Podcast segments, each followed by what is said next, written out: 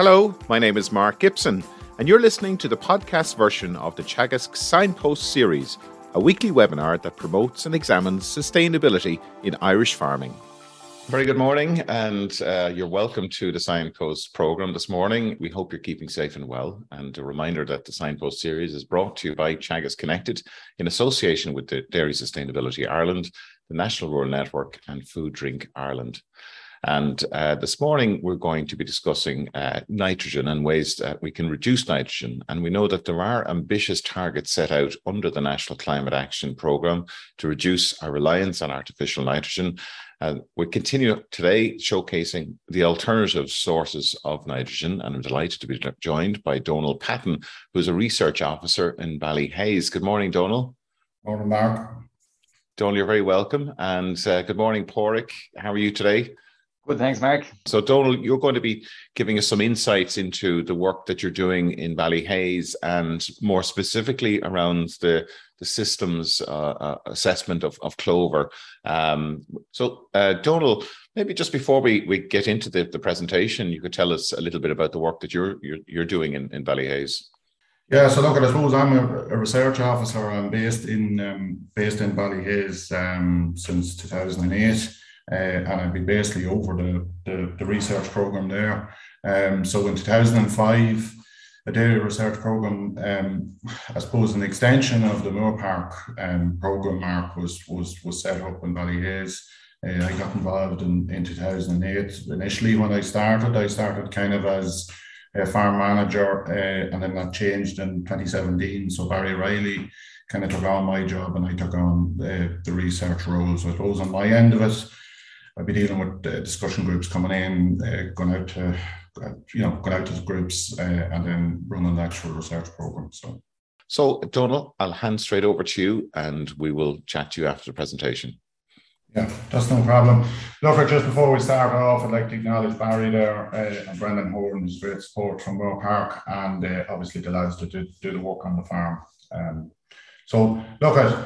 I suppose from the outset, I wanted to just do a quick bit of a background. I haven't been on this before, so just to give people who are maybe not that familiar with Ballyhaise, it's a very quick run through in terms of the background and the overall research programme. Then we'll have a quick introduction to the farm.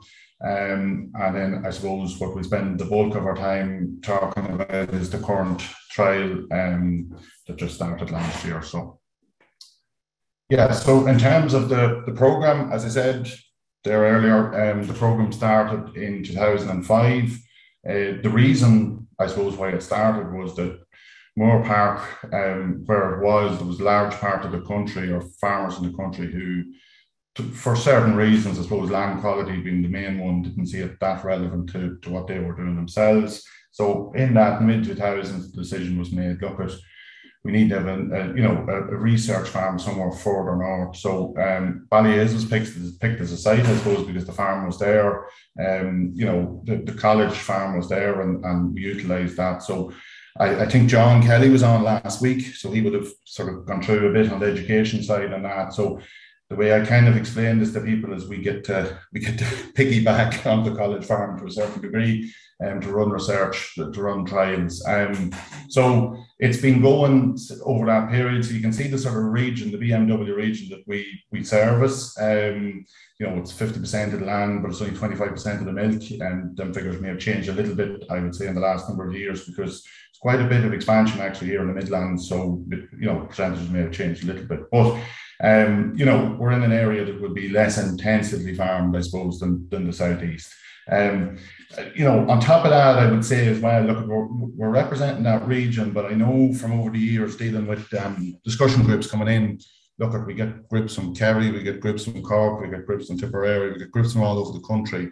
And, depending on the part of that particular county or a particular farm that people are on, some people would say that what Ballyhaise is doing is a bit more relevant, or the land type is more relevant to them, even though they're in the south or the southeast. So look, we get people from all around, and I suppose we've missed that over the last couple of years with COVID, Prior to that, we'd get anywhere from 35 to 40 groups a year, and we'd usually, you know, from July to September, October, we'd tend to get more groups in the down south. So hopefully it has started up, you know, since restrictions have been lifted, we've had a lot of groups in the last couple of months, so that's welcome.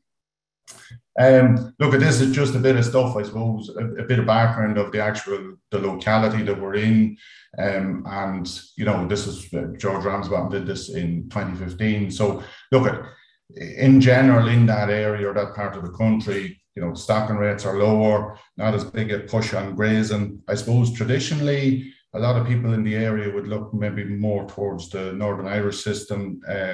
Would see grazing maybe as not as relevant. So look, you can see it there in terms of the grazing season length and pasture harvested is lower, and that as sort of you'd expect, that translates into lower profitability. So from the outset, when we started, and previous stuff from, we'd say, National Farm Survey data would sort of show that as well, that in this part of the world, definitely shorter grazing seasons, and to a degree it's understandable, you know, longer winters, a slower growing season, all that sort of stuff. So that's the background of where we started off in Ballyhaise. And I suppose the couple of big questions, look, we've done a lot of different things over the years, but the couple of big questions in the background all the time, and still those questions are still there, is, you know, can we grow, what sort of tonnage of grass can we grow?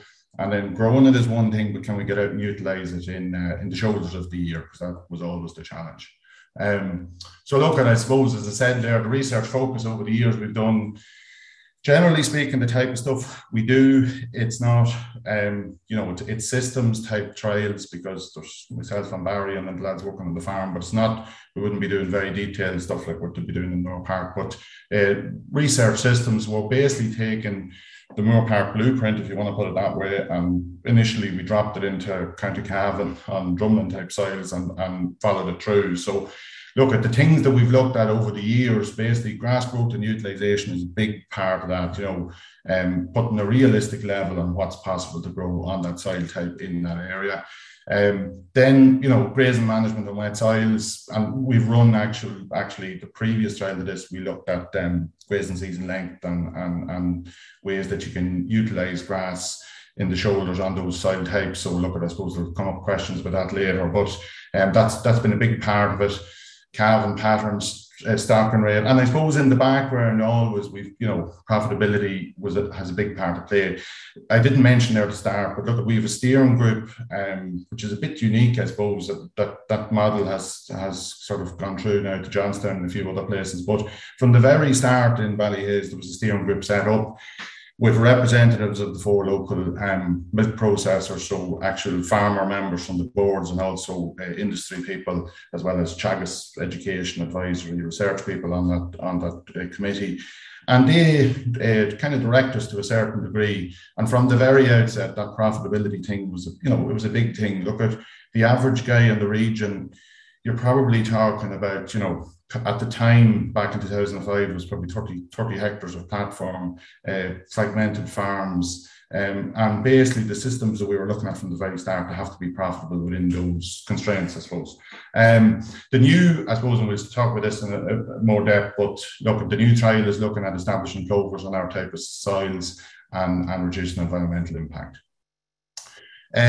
Look, this is just to say that this is the first principles, or pretty much everything we've, you know, we generally run 3 to 4 year systems trials. As I said, all those different things we looked at, calving pattern, stocking rate, you know, all those different elements. Essentially, they all come back into this basic model that we're trying to follow. So, you know, calving the cows compactly in spring to utilize the grass, as much grass as we can. And look, at this growth rate we have, I suppose, where we're different from Moorepark is, spring growth is a little bit slower to take off. In the autumn, it tails off quite a bit. But generally speaking, mid-season, we rarely suffer from drought. So 2018 is the only real year I remember where it was, you know, a real impact. So, and I think even at that, the lowest we dropped to was 40 kilos, whereas farms, you know, even an hour east of there, were down at 10, 15 kilos. So it's It's not actually rainfall, it's just the difference in soil type. So because we've got heavier soils, generally speaking, soil moisture deficit isn't the problem. The opposite is usually the issue. So, but basically, you know, everything we've done heretofore, and even in the new trial, it ties back into that model. Look, at just big picture, John might have talked through a bit of this stuff last week in terms of the farm, but this is the whole farm in Ballyhaise. We're a cog in the wheel, essentially. So we're, you know, one enterprise among many. So there's dry stock, sheep, forestry. So there's 145 hectares, and of that, we're now farming 56 hectares of platform and 6 hectares of an outblock. So I'm not sure if you can see the cursor, but basically this is the dairy platform here. It's kind of sitting in the middle of the college, and then you've got beef to one side and kind of sheep to the other side. Just one thing to notice, I suppose, a physical thing on the farm is that, you know, we've got a fairly substantial river running through the farm, the Annalee, which does flood at times. So there's parts of our land that is prone to flooding, which, you know, causes challenges in certain ways. Generally speaking, it looks lovely and flat on the page, but it's not flat. You'll see a few pictures in a minute. So look, at fairly undulating ground, pretty typical of the area. And, you know, typical again of drumlin soils, there's a mix and mash of everything. We've got peat soils, we've got alluvials, we've got alluvial glaze, and then, you know, we've got brown pods, olive, but a big mixture in terms of soil type. So some parts of the farm in dry weather perform really well, and in wet weather perform really badly. But in general, look, I would say 70–80% of it is good land for the area, very good land for the area, and then we've got 20–25% more difficult. Yeah, in terms of the grass production, look, at the average is 14 tonnes. We've been at it a long time now. So since 2005, we've got to 40 measures a year, every year since 2005. So we can put a very good handle on, you know, how much we can grow and how it grows. So as I said, one of the differences here is you know, it's later in spring, and we kind of know that we have to change some things to account for that. But 14 tonnes, so it's not far off the production that, you know, a lot of people are getting further south. So it's not, utilising it might be a bit more difficult, but we can grow good tonnage grass. Just in terms of the herd and herd performance, look, it's a spring calving herd. This year we're milking 120 cows, plans to go to 140 next year. More land has come into the system. In terms of, look, we'd be strong on our percentages. You know, over the last good number of years, we've been pretty good on the fertility side of it. You know, our output 470 per cow. It's not, there's lots of people in the area doing a lot higher than that. But look at, we wouldn't have been putting in big levels of concentrate. So look at, I suppose when I started, we were doing 370 kilos of solids. The aim was to get to 450, and we get to 450 now. The aim is to get to 500 on sort of 700 kilos a meal. So that's kind of the target. But look at, in terms of the herd, good levels of fat and protein percentages are good. Again, there's people in the area beating us, but we're fairly pretty much up there. Production, look, we'd like to get above that 500 kilos. Yeah, so that's it. So that's just, I suppose, a quick run through in terms of the farm and the type of work we do. And we'll spend most of our time on this, the current trial. So as I said, we have a steering group who we meet usually once a year, or sometimes twice a year, depending. But we met them in 2020. We were after doing a trial looking at grazing season length, and it was pretty obvious that, you know, and this is well before €1,000 a tonne for fertiliser, from an environmental point of view, an environmental impact point of view, it was pretty clear that we were going to need to do something in terms of clover, establishing clover on the farm. Now, I suppose a bit of a reluctance, maybe possibly on my own part, that kind of thought, Jesus, on our soil type, is it going to work? And that's kind of the question that we set ourselves from the beginning of last year. So just to run through this, I suppose, look, it's a 5-year trial, and I'll explain in a few minutes why that's important, that we're going to run it over a fairly long period of time. The big idea on this is to try and reduce purchased end surplus, so through both feed and fertiliser. So you'll see that in the different treatments or different groups, and essentially, you know, initially when we were planning this out, you know, we sort of said we were going to do 10% free seeding with clover included in the mix, and we were going to do another 10% over sowing. When we met our steering group said, no, that's going to take too long. We want to learn about the process quickly. So look at front load it and measure what happens. And that's what we sort of decided to do. So it's something that's maybe unique enough about the trial is that, you know, we're actually measuring the messy bit, if you want to put it that way, that we're looking at, you know, starting from a standing start with no clover in our swards, and we're trying to, you know, get to 80, well, ideally 100% of the area, but in reality 70, 80% with that good 20, 25% clover in the sward. So that's what where we're trying to get to. And we're going to front load that, as you'll see in a few minutes. We've front loaded it in the first couple of years. And we'll measure what impact that had, because that has had fairly stark impacts. The target is to cut the nitrogen surplus by 50% in, we'd say, from one extreme to the other over the 3 years. So that's a fairly significant target. And I suppose this is the big thing, looking at the clover establishment on our soil type, which we never really thought was going to be an issue.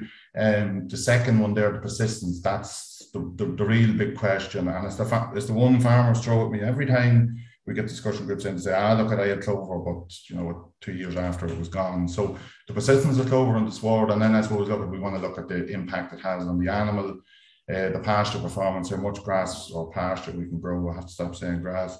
And feed self-sufficiency. So, you know, can we feed the herd within that? So initially when we started up, these are our four treatments. We had basically the stocking rate the same across all of them. To one extreme, it's look at 1.2 tonne concentrate per cow. No effort made to establish clover whatsoever. Look at, we'll keep spreading our nitrogen or 250 kilos of grain, that's it. We're going to feed 1.2 tonne. So I suppose for the area, that's higher than we've ever fed. But for the area we're in, and probably nationally, it's pretty much where a lot of guys are at in terms of feed input.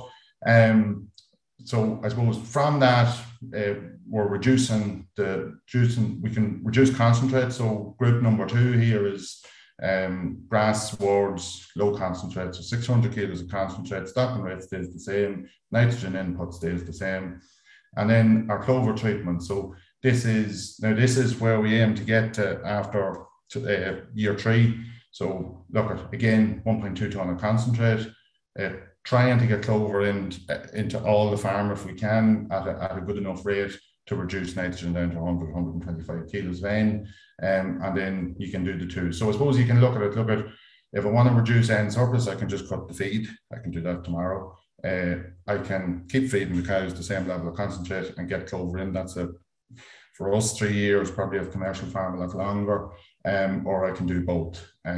So I suppose this is just a different way of looking at it, but that's sort of showing you your nitrogen surplus. So if you're feeding 1.2 tonne of concentrate and 250 kilos of N, it's up on, you know, it's 325 kilos of N inputs.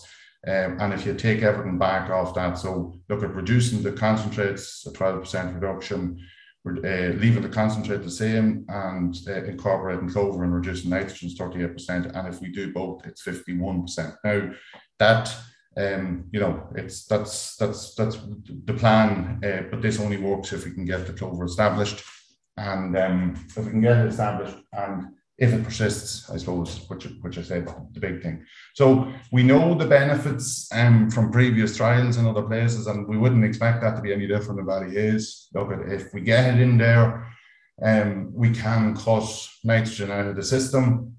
We can also expect a bit of a bump in cow performance, but the big thing is keeping it there, I suppose. So this is just, I suppose, the plan that we came up with at the start, and pretty much what we've done in year one and two, a 3 year transition to clover. Now this, I have to give a health warning here, this is not advisable at commercial farm level, and we'll see why in a minute. But basically from our point of view was to do it up front, and we'll measure persistence and performance from there on. So look at front loading the reseeding and oversowing year one and three. So you can see year one and two, So the green is the reseed, the blue is the oversow, and the orange is, you know, in theory, the total, if it all works, which it won't all work.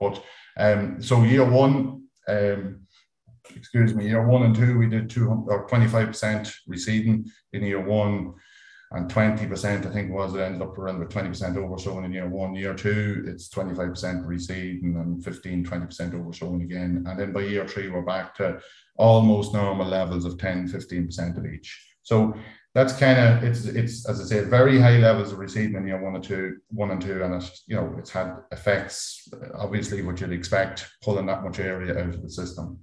So that's just a picture actually from this year, probably in early May. So in the period where you'd normally be closing area up for silage, we had 25% out for reseeding, and we did the same last year. So we actually, in the first half of the year, we were heavily stocked, and then in the second half, we were, you know, nearly overstocked in the first half of the year, and then in the second half of the year, when all that ground came back in, we were understocked. So we ended up taking a good bit of silage sort of from July, August on to September.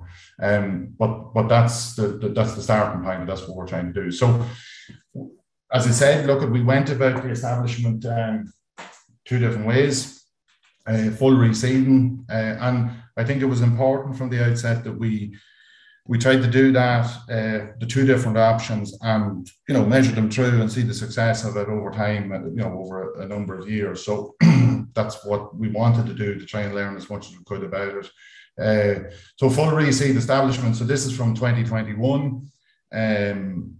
You know, basically we did it in May and June. So we kind of done it in two separate blocks, and to a degree that was a mistake. We said we wouldn't do that this year, and we spread everything off in one go, and we still ended up doing it in two blocks because the weather just, it got so wet, we just couldn't get it all done. Look at the methods for the full reseed is power harrow, basically, and sow into it. And in terms of management after that, look, it got 3 bags of 10-10-20 at sowing, got 1 bag of 0-10-20 in August, spread with Clover Max 5 weeks out, and then grazed at 1,200 kilos or less after. So basically, that's just a couple of pictures of two examples that, you know, now we took the approach of zero nitrogen after sowing. And I suppose the reason we did that is, again, because of the soil type we're on, we felt persistence is going to be the problem, so we give it the best chance we possibly can. So we did get good establishment last year. How much of that was a year effect, I don't know, because I'd say last year was a perfect year for establishment. We might do exactly the same thing this year, and it might work as well. But look, we got very good establishment on our full reseeds. The oversown paddocks then, look, they were all done in May. Initially, when we started out, we intended to cut them for silage and oversow into that, but that didn't happen because we had so much ground closed out for reseeding, we couldn't afford to. We didn't have surplus to take, so we said, look, we'll do it after grazing, and that's what we did. So a good tight grazing went in. So the machine we used was the lads, you know, in the college here have it, so we done it in house. It's a Rakeman machine. It's basically, it broadcasts the seed, and there's times that give it a very light run. You know, you wouldn't even know it was done afterwards. Again, look at Chieftain and Crusader, and we managed them, look, at pretty much the same as our reseeds, apart from the fact that we went in and grazed them at even lower covers. We were grazing them 700-800 covers at times to try and encourage the clover plant to come through. So I suppose the difficulty with this option is that there's an established ryegrass plant there that's been getting nitrogen for the last 10 years or 5 years or whatever.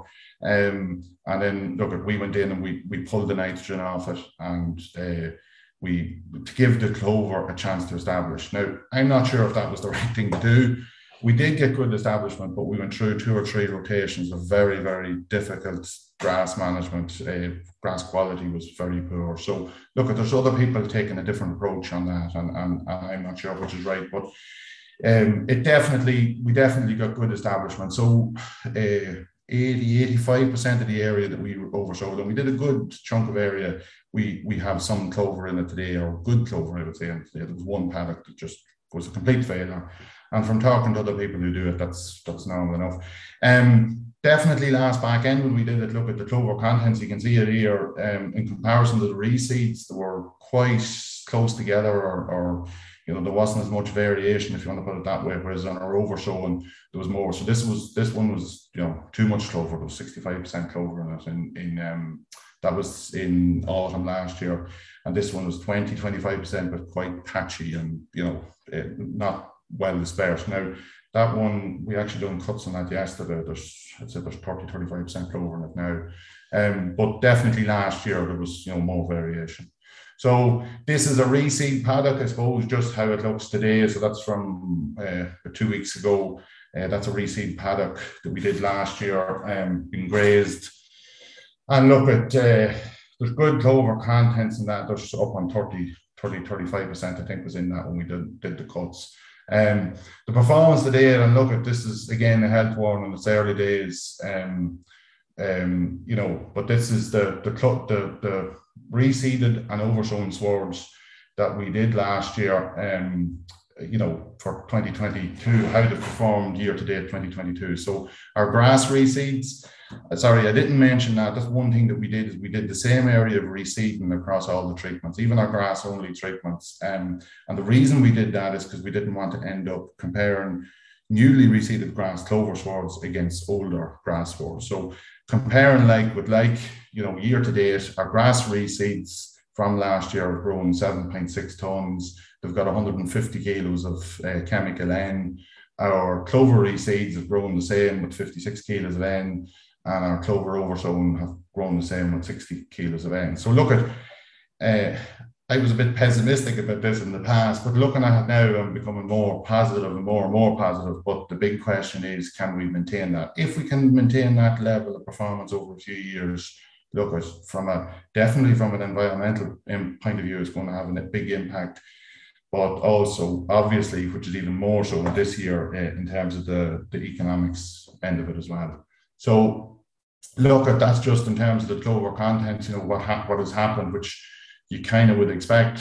Clover contents was high in October last year, dropped back down in March. Now, this is the average of the oversown and the average of the reseeds. So there's obviously variation in here. So the poorest of our reseeds is probably down at 5 or 6% at that stage. Our oversown paddocks, you know, the poorest was 0. But, and that's included in this average. So, look at, I suppose, what you would expect to happen, it's come back up. But from that, you'd look at it and you'd say, look at the oversown has worked quite well in that there's as much or slightly more maybe clover in them than there is in the reseed. So that's something that we want to follow through, you know, for the next couple of years. I'm probably going forward talking to people who I'm new enough at the clover game, but talking to people who's had along with me, the oversowing, I'd say, is going to be the you know, it's going to be the thing that's going to be used to keep clover in swards, because that's something that we haven't really been doing up until the last couple of years, where we'd establish it in the reseed, you know, it would disappear and then we just kind of let it go. But going forward, I think we need to make maybe more of an effort to you know, if it's dropped, if the clover content drops, we're going to have to go in and do something about it. So we actually have done that this year, even on some of the ones we did last year. We've gone in and given them a second chance in terms of oversown. So in terms of the contents, just we're not visually assessing these. These are actual measurements where we're doing clips on every rotation, on every paddock, and separating them. So, you know, it's not me saying there's 20% or 25%. It's what, you know, weighed out. It's a proper measurement. And just look at, in terms of the system performance last year, there's a couple of things from this. Look at, in terms of the performance per cow was actually quite good.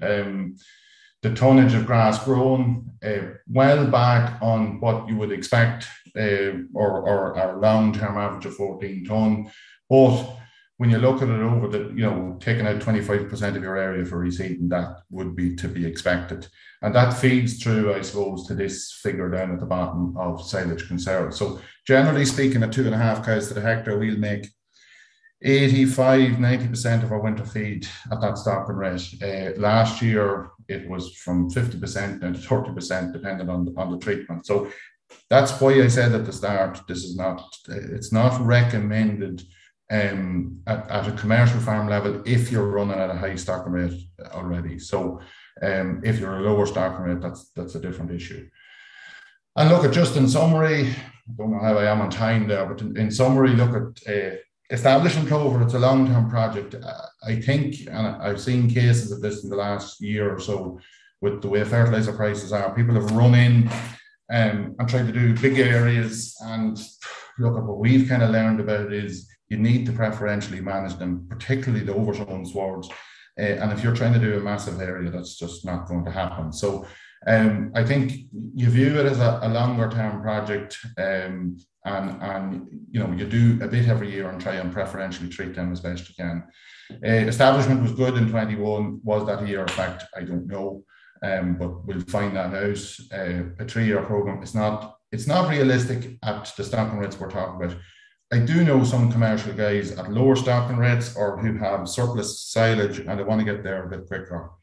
You know, if you're down at 2 cows to the hectare or below, you know, that's doable. It's doable to do it at that rate. But you know, if you're renting up above that, you know, I'd be saying you reduce the percentage. So 10% reseeds, 10% over someone is realistic, or maybe you could go a little bit more.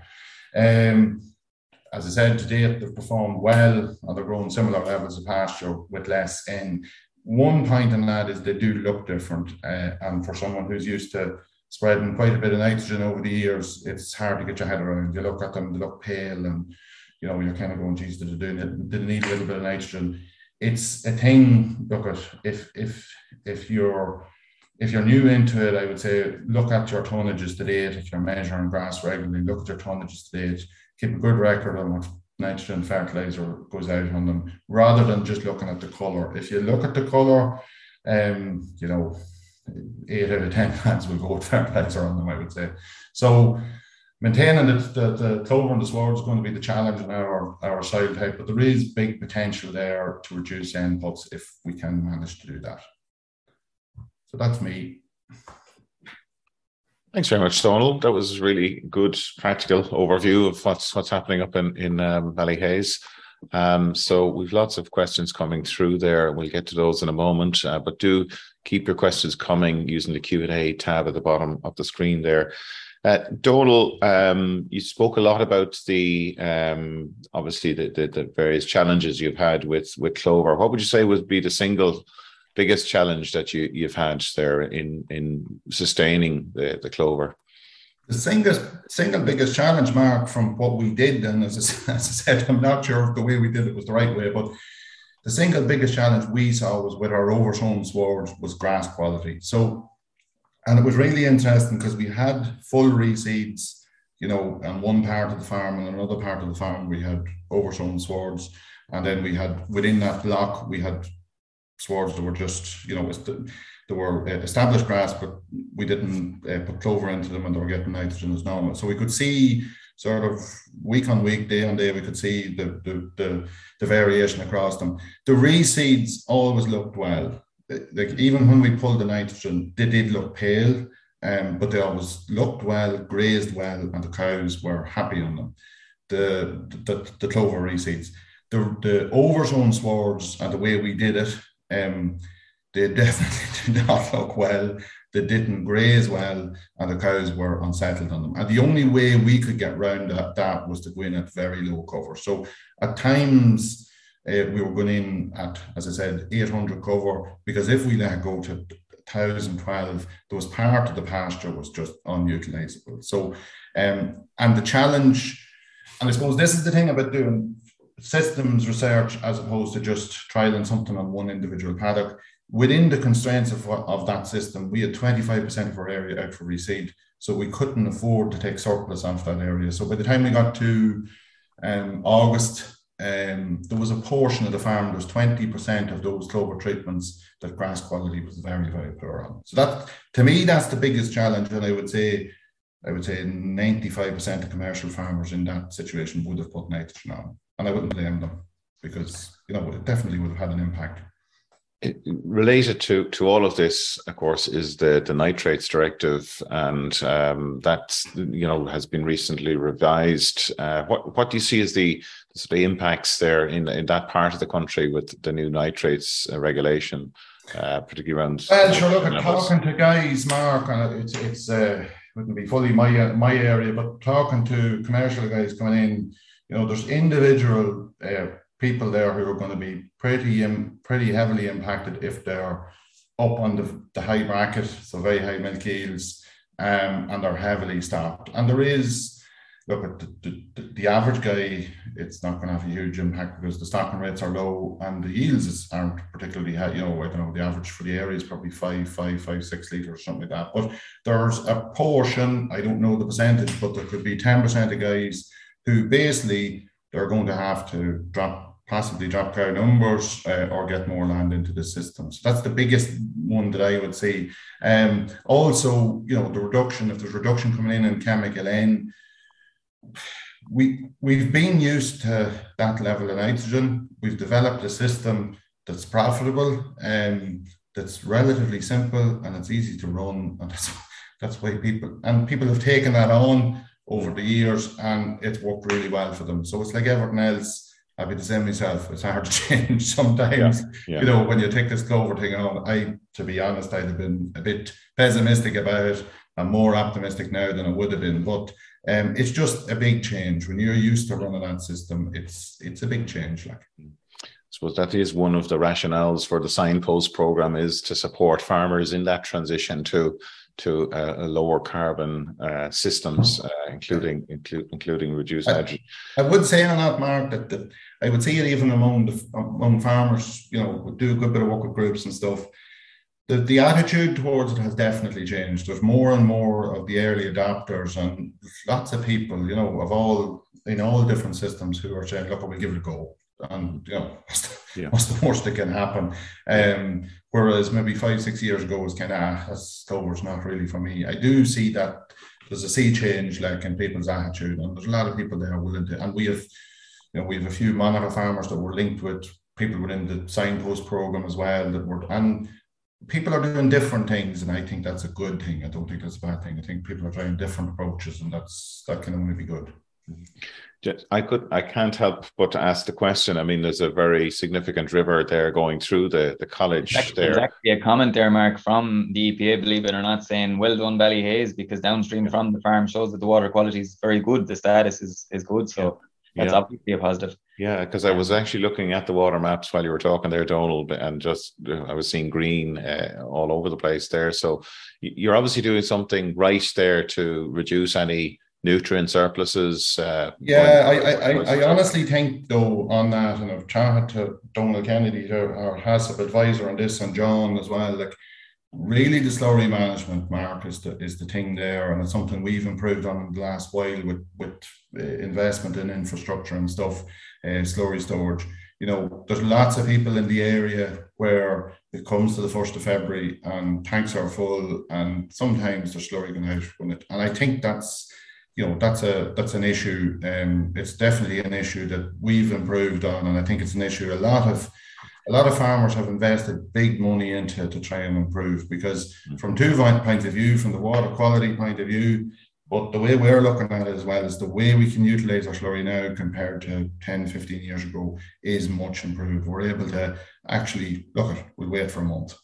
We'll wait till the 1st of March, we'll wait till the 10th of March, and we'll go to where it needs it, rather than we need to get tanks emptied. So I think that's a big thing. Valuable resource. Yeah, and farmers are investing heavily in that, and I think that's to be commended.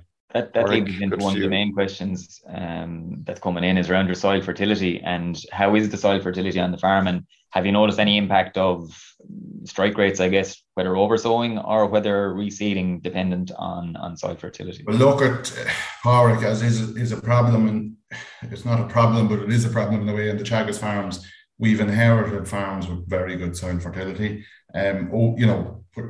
Soil fertility in Ballyhaise, peas and K's have always been quite good. Peas in particular were always very good. K's, it's a place where we mucked up a little bit in the early years because we changed our grazing system, and I've seen it happen on commercial farms too. We've changed our grazing system from, you know, we'll graze 2,500 covers and go in on top it, to we'll skip that and we'll take it out as surplus bales. And definitely in the early years, we were having trouble with K, and then we weren't utilising the slurry properly. So In general, I didn't put it on it there, but I suppose I should have had it on it. The soil fertility, everything is you know, I'd say 90% of the area is good for everything. The one thing is the lime, and we're guilty of it too. Farmers, it happens on farms, and it happens within Teagasc, particularly on our soil type as well. The lime is something that we need to be at every year. There was a couple of years there where we missed, you know, or do it.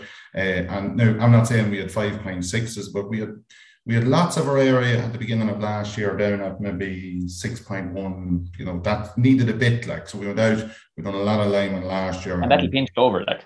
Yeah, exactly, pinch clover, big time. So now, even this year, the area that we received it this year, it was fine for lime, but we were doing that, you know, we sprayed it off and we put a ton of lime on it. Just, you know. You mentioned there, Donal, going in at the covers of 1,000 that you grass that wasn't utilised. What did you do with that grass that wasn't utilised? Just going at the topper, or?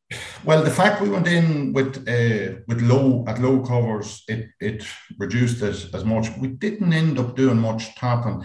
When the clover kicked in, and you know you could see it starting to green. And this is my big point about the year effect part. The fact that last back end really suited our farm, because if it had been a back end like 2017, God knows what it would have been like. But the fact it was so dry, it actually suited our soil type. So we might have topped a couple of paddocks that were really bad. It wasn't that we went round all the area that was oversold and topped it at that stage. And then the other thing is, when we got our reseeded area back in, we had scope to take some of them out as surplus later on. Do you know what I mean? The pale colour that you mentioned it a couple of times, and there's lots of questions in here about it.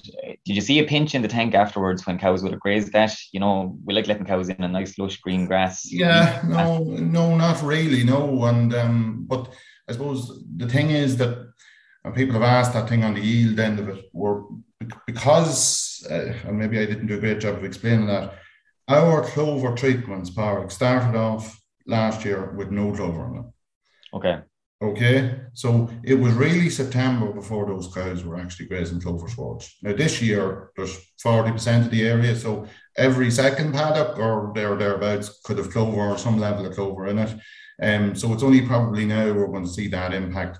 The one thing I suppose Barry would have said to me, he felt he had issues maybe, or felt that on some of those clover paddocks he felt they were getting it hard to graze it, or cows were a little bit unsettled on it. Now, whether that's that they're just not used to eating swards with a good bit of clover in them, I don't know. But no, didn't see it. It's just a visual thing when you look at it.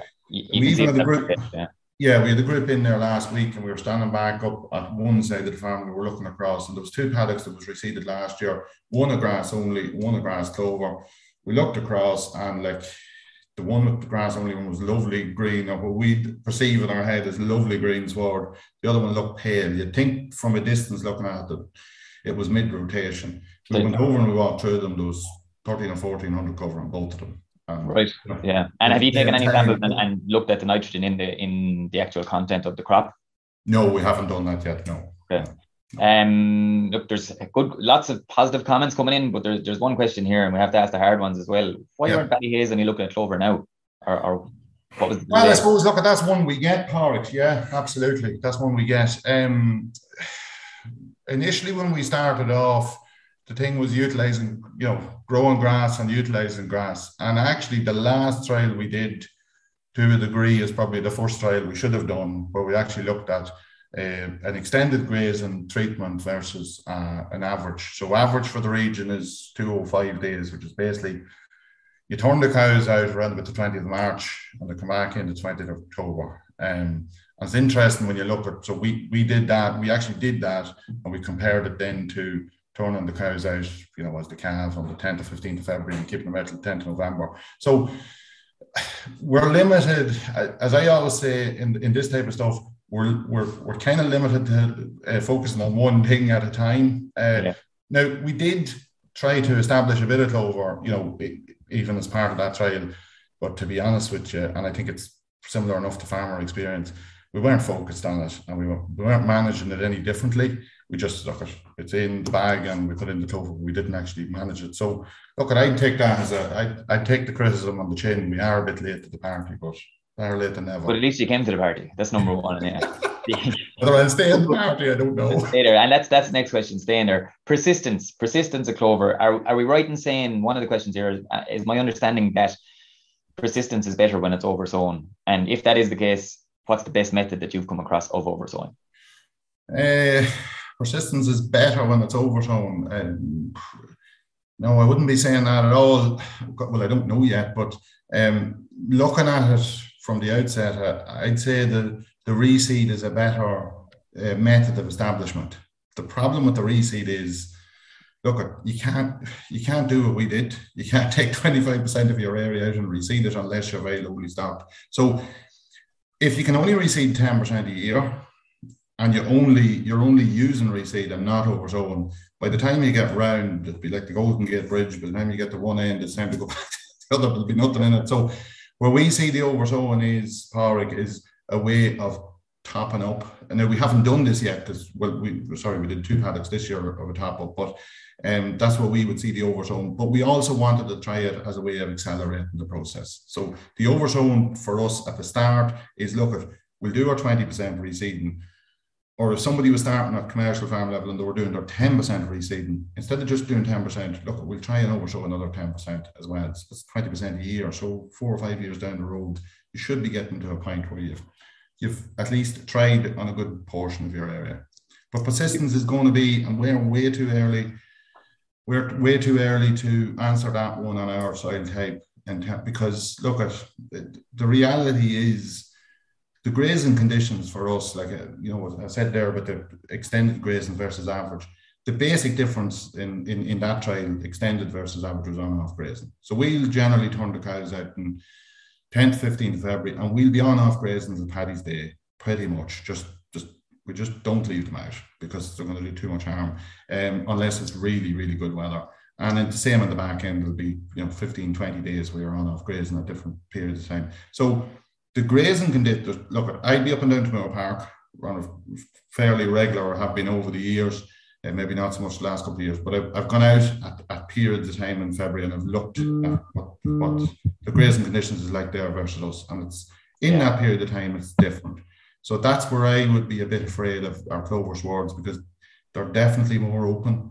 They look more open and you'd be worried about them. Now, we grazed them this year, the ones that were established last year, and we did some bits of damage and it didn't seem to do a big pile of harm. But if you're doing that consistently over maybe 5 or 6 years, will it have an impact? I don't know. Look, 10 years ago, people in Cavan were saying if you do that, the grass swards, they'll disappear, and they didn't. So yeah, it's a mindset. That's the big question. From a management or from a cow management perspective, you're going from paddocks that have high density of clover, 20%, to some that have none. How are you managing that, or what's the attitude of farm staff even letting cows out in high clover swards like that? There's always a risk of bloat, and you always hear the story of look at the bloat is an issue, and again I'll probably say we've no problems, and tomorrow we'll have a cow with bloat. So we're early enough on. We're only at the point, I suppose, now, Padraig, from now on, where clover contents is getting up. And again, I'm been directed by the people who have more experience in this than me, who sort of saying, look, if it was below 30%, 35%, it shouldn't be an issue. But sometimes it is, for particular reasons. And exactly what you said there, it's a particular risk for ourselves, because we are going from, and we will be doing that this year and probably next year as well. So basically last year, from a preventative point of view, what we did was, anywhere where there was a lot of clover, we were probably a month earlier with our strip wire. So generally speaking, it's kind of the mid-September, when covers are getting real heavy, where we go in with our 12-hour wire. Whereas on our clover treatments, not on the paddocks and the clover treatments, but there was a lot of clover, we were probably in a month earlier with our strip wire. That's what we did. Now this year, we've bought a couple of the dispensers for Bloat Island from now on. And I was sort of saying to Barry, we probably should just, because we've got 4 different groups of cows going around, so we've different colour collars, we're just with the clover groups. Even if there's no clover in the paddock, we'll leave the dispensers in and just keep moving it around with the groups of cows. And you haven't done anything like putting out straw or anything like that, just increase fibre? No, not yet. Now, whether we have to do that later on in the year, people are sort of telling me that maybe it's later on, sort of September, October, you know, when maybe you get over that peak of farm cover, covers are getting a bit lighter and you get into wet weather, the Bloat Island, maybe cows not drinking as much and all that sort of stuff. So look, Donal, we have a few comments coming through there around the slurry comments that you made there about the importance of good slurry storage, and a lot of expert comments agreeing with what you said there, that having good storage is critical to improving water quality, and that the timely spreading of slurry that is coming from our HACCP program. Just one on that, Mark, as well, which I think can be overlooked a little bit. The contractors have a difficult job, like. You know, yeah. And I'd say it'd be a good experience for some people to put in a day or two with a contractor that time of year, because everybody wants to get slurry out. You know, it has to be dry, you know, for 2 or 3 days or whatever. They have a workload ahead of them, so it's a difficult task for contractors to do all that and manage it correctly. You know what I mean? There's a lot of slurry has to go out, and sometimes the windows of opportunity are quite small. So having, for the farmer to have the extra storage, it means instead of ringing the contractor and saying, I need you here in the next 2 hours, you can say, look, get to me in the next 2 weeks. Like that is a challenging time for contractors. Any window of good weather, the phone is hopping. I've seen that. Just in terms of the costings, Donal, what were the costs of oversowing, and how do they compare to saving in nitrogen use? Or is it too early to say that at this stage? It's too early, because we don't know those savings that we've got if they're going to persist through. Look, in general, we did the oversowing actually in house. So, but talking to farmers, I know last year, depending on the process used, you know, some people are doing it for 30 euros an acre, some people are paying 60 euros an acre, and that's just for the contracting charge. Some people are doing, like what you were saying earlier on, the spreader with 0730, and they're doing it for nothing. Some people are putting it through slurry tankers and doing it for nothing. So in the oversow one, Mark, the cost isn't prohibitive. It's the management after, and that's what I sort of saw last year, is that I could absolutely see where, you know, if you did what we did after 2 or 3 rounds, you'd either throw your hat at it or whatever, and the clover just wouldn't get a chance. The cost of the oversowing, to me, it's in comparison to the cost of some things we do, it's small. Now, reseeding's a different prospect. Like reseeding, look at your into, what was the old figure, 250 an acre? I don't know what, I didn't even work it out this year what it is, but when you count the fertilizer and contractor, God knows, it could be double that or close to. So the reseeding, and then you don't have that area in. So there's pluses and minuses, but I don't think the cost is prohibitive from the, if we can get the oversown to work, I don't think the cost is the big issue. I think that the work that they've done in Solohead has really been proven. That work has been around for a long, long time, just to address some of those questions that people are asking about the stage at which we're at adopting clover in Ballyhaise might be a little bit later, but certainly Solohead, that work has been ongoing for many, many years, and the costings have really stacked up there. I think, in fact, they're operating a zero nitrogen study at the moment there as well, which is showing very positive results.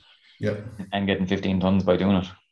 Indeed, yeah. And that's, I suppose, for us, that's the big challenge, is that we could do all this and we could end up growing 10 ton or 11 ton or 12 ton, and then you have to go back to the drawing board. The big question is, now, as I said, it looks positive this year from this, but we're only halfway through year one of those swords. It's what they'll be like, as the lad said there, in year 3, 4 and 5. Have you looked at multi-species? No, we're going to be late to that party as well. Look, as long as you have the invitation. We're always late, we're always last. There's a lot of questions. Obviously, there's farmers tuning in this morning, which is great, because there are genuine questions about cost savings and what you reckon you've saved this year. And, you know, obviously, on the road to saving that is when you stop spreading nitrogen from the bag. At what stage of the year do you stop spreading nitrogen on the clover swards? Yeah, well, look at again, there's a bit of debate around this one, but the approach we took was we treated them as normal PORIC up until kind of April time. Now, there was one or two of them got a bit of fertiliser in April, but pretty much they got the first round as normal, either slurry or urea, which for us this year was late. It was the first week of March, just weather conditions in February. You couldn't get out, and it wouldn't have been sensible to go out. So it got its first round, and then it got its second round, which probably ended up, instead of Paddy's Day, it was late March, because we were late with the first round. And after that then, so that picture I put up with the cows grazing, like that sward hasn't got nitrogen since early April. No. At all? No. Even dairy washings or anything? Some of them might have got bits of washings and slurry. That one hasn't got any though, no. And are you still spreading compounds then on them? We haven't this year yet, but we're limited enough on the amount of pea we can put out PORIC, because sure, most of the swards are index 3s and 4s. So what we're sort of going to do is just go with muriate at a low level, because I'm told that's a big risk from the bloat point of view. Yeah. So, you know, 10, 15 units or whatever of K, and we'll do that this month, and maybe again in September. Obviously. Okay, we are just up on time, Donal, and huge level of positive comments coming through from people in terms of your presentation. Of course, that's really just a taster of what's available for next Wednesday at the open day in Ballyhaise. So a reminder to everybody that that event starts at 10 o'clock. People would want to be arriving between 10 and 11 or so, Donal, is that sort of the window? Yeah. And that's taking place in Ballyhaise Agricultural College, and full details are available on the Teagasc website. And the overall theme is future-proofing Irish dairying. So definitely an event to get along to, just to find out what's going on, the latest in Ballyhaise. And just to let you know that next week we're going to be joined by Thomas Ryan, who's Senior Sustainability Manager with Glanbia, and he'll be discussing the Glanbia's Ireland's Living Proof Sustainability Strategy. That's next Friday. So it just remains for me to say thanks very much to everybody for joining us this morning. Thank you to Yvonne Maher in the background, who's been helping with the technical side this morning. Padraig, thanks very much for helping with the questions. And also thanks to Andy Boland and Pat Murphy for the coordination side. And Donal, last but not least, thanks again for your presentation and your practical tips there at the end as well. It's really that type of practical knowledge that you have is really invaluable. Until next week, thanks for everybody, and we will chat to you soon. You've been listening to the podcast version of the Teagasc Signpost Series, the weekly webinar that promotes and examines sustainability in Irish farming. Don't forget to join us live every Friday morning for our latest webinar. For more, visit teagasc.ie. And you can also rate, review, and subscribe to the Signpost Series on Apple Podcasts, Spotify, or wherever you get your podcasts from. I'm Mark Gibson, and thanks for listening.